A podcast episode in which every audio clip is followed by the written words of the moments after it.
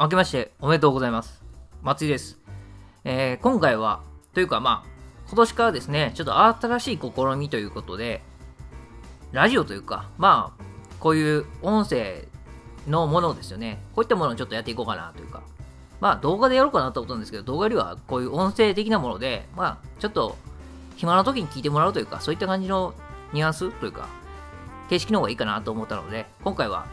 ラジオというような、こう、音声を中心とする内容のものを、えーやっていこうと、今年は思っていますので、まあ、メルマが、まあ、定期的にという感じですけどね、まあ、ずっとこういう音声のような形にするのがちょっと考えている最中なんですけども、とりあえず、音声でこう何か伝えるということを今年はやっていこうかなと思っていますので、ぜひ、こう、合間に聞いていただけたらなと思っています。で、えー今回一発目ということなので、まあ、いきなり、なんでしょう。なんかこう、ビジネス的なことであったりとか、なんかこう、なんだろう、帝王学的な、こう、堅苦しい話の内容よりかは、なんか、もうちょっとラフなものがいいかなと思ったので、今回は、こう、モンタイプを、例えばこう、映画の登場人物であったりとか、ドラマ、漫画ですよね。まあ、メインは漫画だと思いますけど、漫画のキャラクターに例えて、ね、どういったキャラクターがどのタイプなのか。で、あなたが、えーそのタイプ、自分のタイプが分かっているなら、そのタイプの人は、どういったキャラクターを見たら、こう、イメージしやすい、参考になるっていうのが分かると思いますので、ぜひ、この音声を聞いていただいて、えーこう確認してもらえばいいかなと思っています。で、まあ、早速、行こうと思うんですけども、まあ、まず、門って、えー門っていうので行くなら、まあ、タイプで行くと、大きく分けると5タイプですよね。えー立門、総門、財門、えー関門、宗門っていう、まあ、大きく5つ。その中に、まあ、陰と陽っていうのが分かれてて、えー陽立門であったりとか、月立門、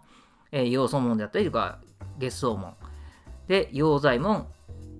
月,、えー月財門、えー陽関門、月間門。で、陽州門、月州門って言って、まあ、全部で、トータルで言うと10種類ありますよね。で、それぞれ、このそれぞれのキャラクターに、まあ、フィットした、こう、えー漫画の登場人物であったりとか、まあ、映画とかドラマに出てくるキャラクターっていうのはどういったものなのかっていうのを、えーお伝えしていくわけなんですけども、まず、まあ、立問ですよね。立問って、まあ、簡単に言ってしまうと、こう、自分の、えー思うがままに、まあ、リーダーとして、自分がこう、人の先頭に立って何かをやっていくような人たちなので、結構自由にやっているというか、まあ、物語とかし、えーそうですね、ドラマとかでも、まあ、主人公になりやすい人ですよね。そういう意味では探しやすいのかなと思うんですけども、えー例えば、まあ、擁立門の場合、どういったものがキャラクターとしているのかというと、まあ、一番、まあ、よく知ってるというか、まあ、大抵の人が知ってるんじゃないかなっていうのが、ワンピースでいうところの、まあ、ルフィですよね。えー俺は海賊王になるっていう、あの、堂々と宣言する、あの、ルフィですよね。あれが擁立門ですよね。うん。で、ルフィ自体はこう、見てもらえばとか、漫画読んでもらったら分かると思うんですけども、とにかくこう、自分の思う、自分の気持ちのままにというか、こう、自分がやりたいように、ワクワクする、えー先へ向かっていくって感じですよね。とにかく自由にやっていくっていう姿が、いえーこう、人を魅了するっていうところもあるだろうし、そうですね。あとこう、何か自分がしてもらったことに対して、ルフィが自分自身、誰かに、えーいいことをしてもらったりとか、なんか感謝されるようなことをしてもらった時には、この必ず恩を返すというか、仲間思いであったりとか、いうところで、こう、よりキャラクターとしてグッと立つと思うんですよね。なので、ああいうふうに、こう、擁立門の人っていうのは、周りの仲間とか周りの人たちですよね。自分に何かしてくれた人たち含めて、自分の周りに集まってくる人たちのために、こう、何か立ち上がるというか、まあ、読んでもらえば分かると思いますけど、その、ワンピースで出てくるあのキャラクターとか、まあ、ストーリーでこう、なんていうんでしょうね、悪い、まあ、クロコダイルにこう、悪性というか、こう、牛耳られてたせいで、こう、街がこう、腐敗していて、まあ、それを打破するために立ち上がるとか、まあ、あと、ドレスローザですね、ドラフドフラミンゴに対してこう、立ち向かっていくとか、ああいう風な感じで、こう、誰かのために、周りの人たちのためにやっていく。でも、それが結果的に自分の、まあ、最終的なゴールに向かう道の、まあ、一歩というか、ね、まあ、一つの通過点になるっていうような形っていうのが、まあ、擁立門の生き方なんじゃないかなという感じですね。なので、自分の目的はもちろんあるんですけども、その目的を主にしつつも、こう周りの人のためにこう何かやっていく。立ち上がって、その周りの人たちの問題とか課題を打破していく、解決していくっていうのが、まあ、両立もらしい生き方なのかなと感じですね。で、その反対側にいる月立門、じゃあどんな人かっていうと、ワンピースのキャラで言うと、えー、そうですね、まあ、ドフラミンゴも月月立門かな。えー、あとは、多分象徴的なのは黒ひげですね。あの、いかにもっていう感じなので、えー、わからない人はちょっとワンピースの漫画を読んでもらったらいいかなと思うんですけども、あと、女性の場合は、そのワンピースで出てくるハンコックっていうヘビ姫が、その、月立門に当たるので、その女性はああいう月立門のタイプを見るんだったら、まあ、ハンコックのキャラクターをイメージしてもらえるといいのかなと。あの、ちょっと、ド S キャラというか、こう、常に凛と自分、過去としては自分を持っているというか、タイプなので、ああいうのを見てもらえるとイメージしやすいのかなと思います。そうですね。あとはそうだな。まあ、キングダム、キングダムはそうですね、キングダムに出てくる衛星とか月率もですよね、自分の力でこうなこう成し遂げていくみたいな、中華統一をしていくっていう、まあ断言しているので、そういう意味では似ているのかなと、月率もっぽいかなと思いますね。あと僕自身はこう、マーベルとか見るのも好きなんですけど、えー、アイアンマンとかは月率もですね、まあ、自分のこの圧倒的な財力というか、力っていうものを使ってこう自分の強さ、威厳っていうものを使って、こう、悪を退治していくというか、いう感じなので、そういう意味で考えると、まあ、アイアンマン、まあ、トニー・スタークですね。ああいうのは月率もなのかなって感じですよね。だからまあ、周りに対して、えー、広く、こう、やっていくっていうのが、えー、周りに対して広く、えー、なんかこう、恩を売っていくというか、まあ、なんて言ったらいいんでしょうね、こういいことしていくっていうのが、まあ、両立門らしくで、月立門っていうのはとにかく自分の何かを成し遂げるために、とにかく自分の力でこう、すべてを変えていくというか、自分の力というか、凛としたこう生き方、ショーアップみたいなもので、えー、物事を成していくみたいなのが、まあ、月立門っぽいみたいなところですかね。そういう意味でイメージしてもらえると分かりやすいのかなという思います。はい。で、次ですね。次、まあ、要素門とか結晶門の話ですね。まあ、要素門っていうのは、ワンピースで言うと、そうですね、サンジみたいな感じのキャラクターですよね。あの、とにかく、こう、まあ、要素もって実はこう、綺麗な女性、綺麗な男性っていうか、イケメンとかこう、に目引きやすいっていう意味もあるので、そういう意味で考えると、まあ、サンジっぽくないですかね。こう、綺麗な女性に目がないというかね。あとは、こう、自分の楽しいというか、こう、自分が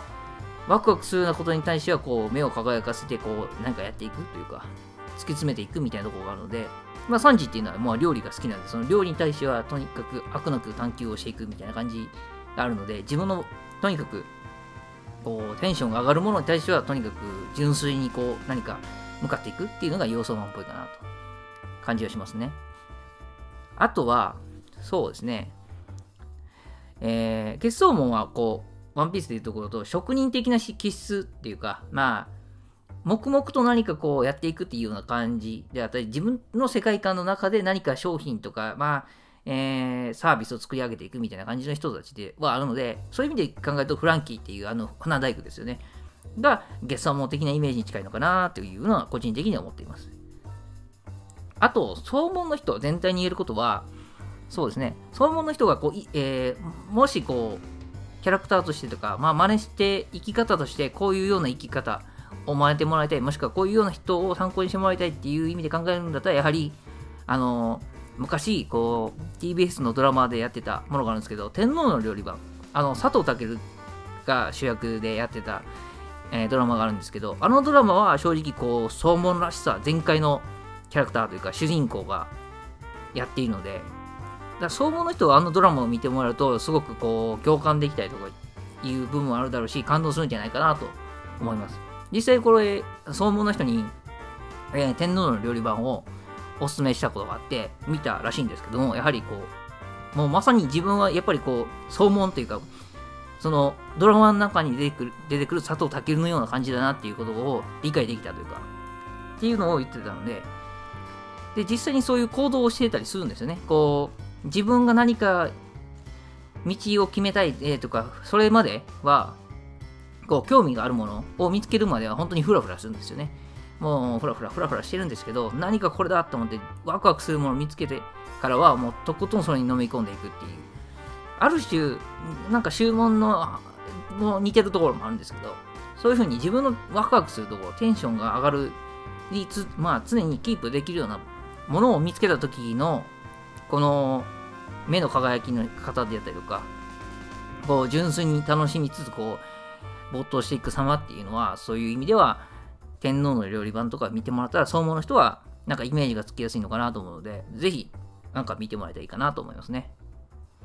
はい。えー、次、財門ですかね。財門はそうですね。財門のキャラクターってななかなかこう見つけにくいんですけど、えー、まあ、ワンピースで例えるならっていうところでいくんだったら、ワンピースで言うと、ナミがまあ月財門っぽいですよね。お金に関してはもう目がないっていうところもあるし、いろんなお金をこう得るための方法というか、えー、交渉するっていう意味で考えると、なやはり月財門らしさでいくんだったらナミかなという感じですね。うん、えー、陽左衛門、まあ、まあ、コツコツなんか信用を積み重ねていくというか、まあ、影自体はそんなにバーって表立って出てくるんじゃないですけども、なんかこう、物語全体の中でこう、うまくそのチームのキャラを、なんていうんね、支えているとか、そういう意味で考えると、洋左衛門っぽいっていうのは、まあブルブル、ブルックですよね。あの音楽家ですよね。に似てんのかなっていう感じはしますね。うん。まあ、ブルックそう考えると、まあ、そう思うよりかなっていう気もするんですけど、うーん、まあこれ、厳密にどっちがどっちって言い方いと思うんで、まあ、あえて言うならっていう感じで、洋左衛門っぽいかなという感じです。まあ、音楽家のところを取るんだったら、洋左衛門とかになるのかなっていう気もするんですけど、まあ、3時ほどはっちゃけてるかというと、ちょっとどうかなっていう部分もあるので、まあまあ、洋左衛門っぽい。まあ、割と真面目なキャラクターっぽいと思うので、そういう意味では、洋左衛門かなと、個人的には思います。あとはそうですね、うん、ドラマではどうなんでしょうね。左衛門っていうのはちょっとどういうキャラクターなのか、僕の中でちょっとイメージがつきにくいので、あえてワンピースで例えるならっていうところでちょっと考えるとこの辺のキャラクターかなと思います。で、次、関門ですね。えー、関門はまあ、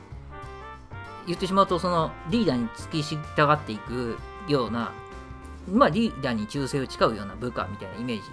まあ、あの、関門っていう人ところのイメージですね。こう、えー、まあ、自分が求めているものっていうよりかは、その自分が尊敬する人であったりとか、自分が、に、えー、引かれた大義ですよね。大義名分とかいうものに対して、えー、付き従っていく人たちなので、そういう意味でいくと、ワンピースで言うんだったら、こう、ゾロみたいな感じですね。ゾロがま月刊門的な感じで、ウソップがまあ洋刊門みたいな感じですかね。まあ、ウソップって何気にこう、えー、横に広げていくというか、こう、なんていうんでしょうね。いろんな人を最終的にこう、つなげていくっていう感じのとこあるじゃないですか。まあ、漫画読んでもらえたらわかると思うんですけど、なんか5000人の部下ができるっていうのも実はウソップのおかげだったりするっていうのがあったりするので、そういう意味ではウソップは洋館もできないのかな。こう組織をうまく作り、横にうまく作り上げていくみたいな感じで。横に広げていく、横展開していくっていう意味では、まあ、ウソップはそういう洋館門的なうんところがあるのかなっていう感じですよね。で、月間門はどちらかというと、こう、チーム自体を深掘りしていく。要するに、チームの中心的な柱を支えるもう一本の柱みたいなとか、えー、いうところで考えると、やはりゾロがその月間門らしいんじゃないかで、もともと月下門って一匹狼気質だったりするので、えー、尊敬できる相手とかいないと、一人で活動してたりするもんなんですよね。活動するか、まあ、ちょっと引きこもるかみたいな感じになってしまうんですけども、そう考えるとゾロって昔はその一人で一匹狼的な感じでやってたので、でもルフィと出会ったことによって、まあ、一緒に海賊をするみたいな形になった時に、そう考えると、まあ、リーダーに付き従っていくまあ、いい意味でリーダーをこう、いめるというか、まあ、釘を刺すようなキャラクターというか、まあ、そういう立ち位置でもあったりするので、えー、そういう意味ではゾロは月間も的ない、まあ、立ち位置なのかなというところですね。あとはまあ、キングダムで言うと、あの、主人公のシーンですよね。あの、衛星っていう、まあ、始皇帝を支える将軍の一人になるっていう意味では、まあ、月間も的なところかなーっていうところ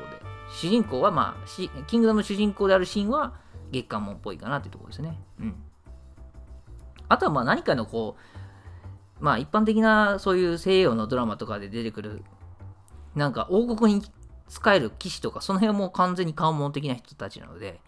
まあそういう意味で考えると、関門っていう人たちもどういったキャラクターかっていうのは、まあイメージしやすいのかなっていうところはあったりしますね。でも意外とその物語調では、物語というかストーリーではそんなに目立たないタイプではあるんですけども、でもそういう関門とかもしくは在門の人たちがいないとストーリーにこう深みが出ないというか、あの、なんて言ったんでしょうね、いいに奥行きが出なくなってくるので、そういう意味ではもう絶対に欠かせない人たちらり、特に今の日本ではもう在門と関門がいないとなかなかビジネスは回らないと思うので、そういう意味で考えると、この在門の人であったりとか関門の人っていうのは、まあ日本にはいて、えー、いなくては、え、もう困ってしまうっていうようなタイプの人たちなので、ぜひ、まあそういう人たちは、まあ物語ではそんなに目立たないけども、実際はこう陰で陰ながらでこう多くの人を支えているっていうところなので、まあ漫画でもそういう部分があったりするので、まあどっちかというとサブキャラとかそっち風になってしまうんですけども、まあまあ見つけてもらえたらいいのかなというか、ワンピースではそういうゾロとかね、えー、ウソップとか、あとナミ、まあ財務で言ったらブルックとかナミとかその辺ですよね。まあ、見てもらえると、まあイメージしやすいのかなと思いますね。主人公の下でうまくこう支えるメイン、メインのキャラクターを支える、まあ、サブキャラクター、2番目、3番手ぐらいが、まあ、いわゆる関門とか、財門っていう人たちになるんじゃないかなっていうところですね。まあ、ドラマでも大体そういう構成になってたりすると思います。はい。で、次が注文ですよね。まあ、注文っていうのはどっちかというとマニアックな人っていうか、まあ、専門家、要するに専門的な知識、要するにある分野での知識だけはずば抜けて持っているとかいう人たちなので、まあ、そういう意味で考えると、ワンピースで言ったんだったら、まあ、チョッパーが養子門、要するに医学ですよね。あの、まあ、世の中、世間的に認められているような学問っていうところの医学ですよね。を専門に持っている。その専門知識を持っているっていう意味で考えると、養子門的なキャラクターですね。チョッパーですね。で、その場反対の月収門っていうのは、まあ、どっちかというとマニアックな分野の知識を持っているとか、まあ、あんまり世間では認められていないけども、えー、その知識としてはすごく価値のあるものであったりすると、まあ、ロビンっていうところ、あの考古学、考古学ですよね。まあ、歴史とかそういったものを学んでいる。まあ、そういうキャラクターが、まあ、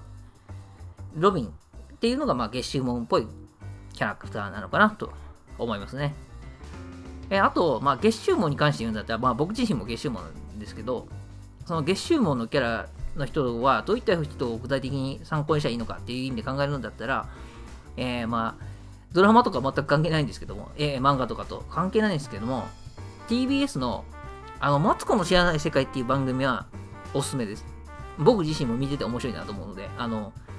あそこに出てくる人たちって本当になんかすごいマニアックな分野のことしか喋らないんですよね。なんだろう、例えば、なんだろうな。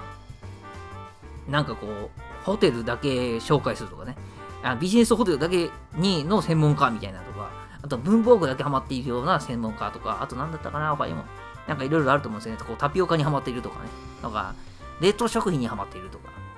すごいマニアックじゃないですか、そういう分野って。でもそういった分野を突き詰めていく突き詰めていくことによって、ああいうテレビに出れたりとか、なんかそのマニアックなカテゴリーで専門家になるっていうのがあって、結果的にそれからこう仕事につながっていくっていうのもあるので、まあそういう意味でいくと、やはり月収門っぽいのが、そのマツコの知らない世界出てくる中の専門家って言われるような人たちかなと思いますね。あとはマツコ自身もひょっとしたらなんかこう、月収門っぽいかなという気はするんですけどね、ちょっと。ちょっと毒舌じゃないですか。月収門って、あのー、結構毒舌な人多かったりすると思うんで、まああくまでこれ僕の個人的な感想なんですけど、えー、まあ、僕自身も周りからはなんかちょっとたまに毒吐いてますっていうか、毒吐いてますよねっていうのが言われたりするので、そういう意味では、でもその毒自身もね、あの、愛があるというか、あんまり一方的になんか傷つけるっていうような、なんだろうな、ただ単に悪口を言うっていうような感じのものじゃなくてっていうところは、まあ、大前提なんですけども、そういう意味でこう、ああいう全体の雰囲気ですよね。マツコの知らない世界とか、そういうものの雰囲気を見てもらうと、月収門はあんな感じでいいんかなっていうのが理解できたりします。マニアックなものを知るっていう意味ではね。そういう意味で考えると、まあ、いいのかなと。ちょっと余談ですけども。なので、そういう意味で考えると、こういろんな、テレビとかで出てくるのもそうですけど、漫画、えー、映画、ドラマとかで出てくるキャラクターを、でまあ自分なりのこう知ってる知識とか視点でこう見てもらうと、あ、この人こういうタイプかなっていうのが多分イメージしやすくなってくると思います。あくまで今回お伝えした例っていうのは、まあ、参考とかいうか、まあ、あくまで僕とかが解釈した中ではこれだ、あのまあ、こういうタイプだと思いますっていうのを言っていただくので、絶対とは言い切れないですけど、でも、大体のイメージがついたんじゃないかなと思います。なので、あの、音楽を学ぶ上での、こう、キャラクターというか、えー、どういった人を参考にすればいいのかっていう、一つの指針というか、まあ、参考ということで、なんか聞いてもらえばいいかなと思います。えー、今回はまあ、こういった形で音声でお伝えしてきましたけども、何か他に聞きたいことというか、こういった内容で、えー、テーマ、話してもらいたいということがありましたら、遠慮なく、あの、メールとかでお、えー、こう送ってきてもらえれば、その都度お答えしていこうかなという思いますので、まあ、場合によってはこういうビジネスをしてるんですけどもとか、こういう感じなんですけども、どうしたらいいですかみたいな、こう、なんか公開コンサル的な内容になる場合もあるかもしれませんけども、そういったものに対しても、まあ、できる限りなんか、お答えできるような感じでやっていこうかなと思いますので、ぜひ、意見とか感想、まあ、質問等がありましたら送っていただければなと思います。えー、では、今回はこのような感じで終わろうかなと思います。それではまた来週ということで。